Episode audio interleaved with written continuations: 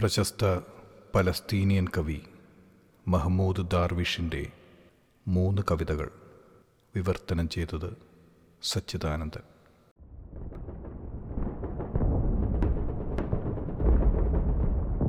Identity card. രേഖപ്പെടുത്തൂ, ഞാൻ അറബി, എൻ്റെ കാർഡ് നമ്പർ അൻപതിനായിരം, എനിക്ക് എട്ട് മക്കൾ, ഒമ്പതാമത്തേത് വരും വേനൽ കഴിഞ്ഞ്, കോപിക്കാൻ എന്തിരിക്കുന്നു.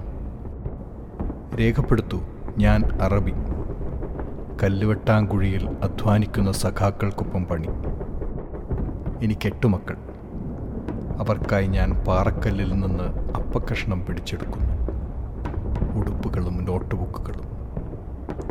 നിങ്ങളുടെ വാതിൽക്കൽ വന്ന് ഞാൻ പിച്ചതെണ്ടുന്നില്ല, നിങ്ങളുടെ വാതിലോളം തരം താഴുന്നില്ല, കോപിക്കാനെന്തിരിക്കുന്നു. രേഖപ്പെടുത്തൂ, ഞാൻ അറബി, ഞാൻ ബഹുമതികളൊന്നുമില്ലാത്ത വെറും പേര്, എല്ലാം കോപച്ചുഴിയിൽ കഴിയുന്ന ഒരു നാട്ടിൽ ക്ഷമയോടെ കഴിയുന്നവൻ.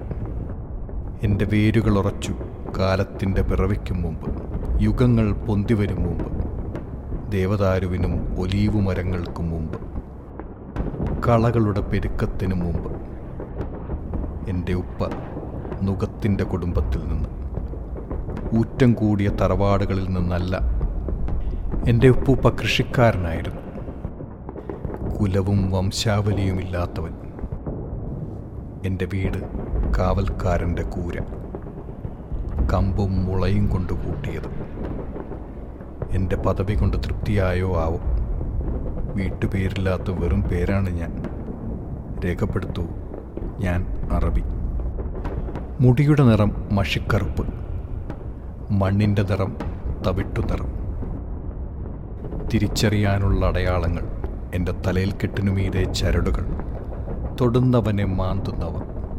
എൻ്റെ വിലാസം, ഞാൻ നാട്ടിന് പുറത്തു നിന്നാണ്, അകലെ മറക്കപ്പെട്ട ഒന്ന്, അതിൻ്റെ തെരുവുകൾക്ക് പേരില്ല, ആളുകളൊക്കെ വയലിലും മടയിലും.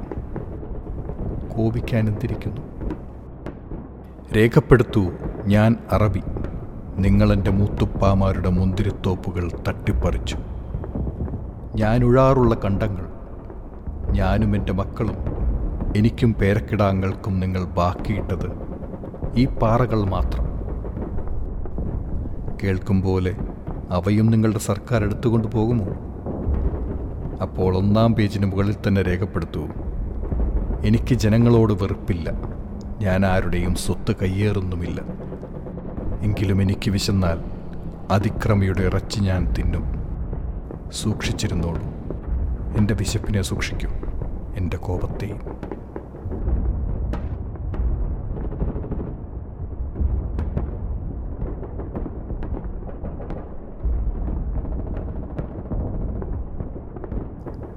എൻ്റെ അമ്മ. എൻ്റെ അമ്മയുടെ അപ്പത്തിന് ഞാൻ കൊതിക്കുന്നു, എൻ്റെ അമ്മയുടെ കാപ്പിക്ക്, അവരുടെ സ്പർശത്തിന്. നാൾതോറും ബാല്യകാല സ്മരണകൾ എന്നിൽ വളർന്നു വരുന്നു. മരിക്കുമ്പോൾ എൻ്റെ ജീവിതത്തിന് ഞാൻ അർഹത നേടിയിരിക്കണം, എൻ്റെ അമ്മയുടെ കണ്ണീരിനും. ഒരു നാൾ ഞാൻ തിരിച്ചു വന്നാൽ എൻ്റെ ഒരു മൂടുപടം പോലെ നിൻ്റെ കണ്ണിമകളിലേക്ക് ഉയർത്തുക, നിൻ്റെ കാലടികളാൽ അനുഗ്രഹീതമായ പുല്ലുകൊണ്ട് എൻ്റെ അസ്ഥികൾ മൂടുക, നിൻ്റെ ഹൃദയത്തിൻ്റെ ഒരു നാരുകൊണ്ട് നമ്മെ ഒന്നിച്ചു കൂട്ടിക്കെട്ടുക.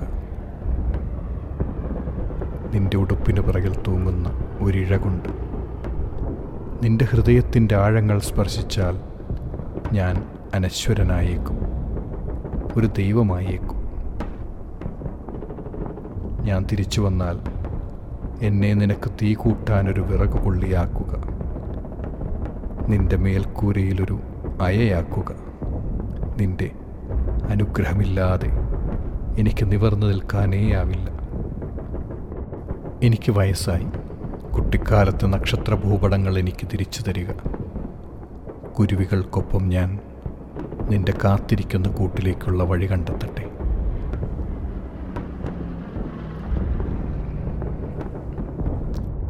ശിരസും അമർഷവും. എൻ്റെ ജന്മനാടേ, ഈ മരയഴികളിലൂടെ തീക്കുക്കുകൾ എൻ്റെ മിഴിയിലാഴ്ത്തി തണുപ്പിക്കുന്ന ഗരുഡൻ നാടേ, എനിക്ക് മരണത്തിന് മുന്നിലുള്ളത് ഒരു ശിരസും അമർഷവും മാത്രം. എൻ്റെ മരണപത്രത്തിൽ ഞാൻ അപേക്ഷിച്ചിട്ടുണ്ട് എൻ്റെ ഹൃദയം ഒരു വൃക്ഷമായി വെച്ചുപിടിപ്പിക്കണമെന്ന്, എൻ്റെ നെറ്റി ഒരു വാനമ്പാടിക്ക് വീടായും. ഹേ ഗരുഡ, നിൻ്റെ ചിറകുകൾ ഞാൻ അർഹിക്കുന്നില്ല, എനിക്കിഷ്ടം ജ്വാലയുടെ കിരീടം. എൻ്റെ ജന്മനാടെ, ഞങ്ങൾ ജനിച്ചു വളർന്നത് നിൻ്റെ മുറിവുകളിൽ, ഞങ്ങൾ ഓക്കുമരത്തിൻ്റെ കായകൾ തിന്നതും എല്ലാം നീ ചിറകടിച്ചുയരുന്നത് കാണാൻ. ഒരു യുക്തിയുമില്ലാതെ ചങ്ങലകളിൽ പിടയുന്ന ഹേ ഗരുഡ, ഞങ്ങളെ കൊതിപ്പിക്കാറുള്ള ഇതിഹാസങ്ങളിലെ വീരമൃത്യു നിൻ്റെ ചുവന്ന കൊക്ക് അഗ്നിഖഡ്ഗം പോലെ എൻ്റെ കണ്ണുകളിൽ ഇപ്പോഴുമുണ്ട്.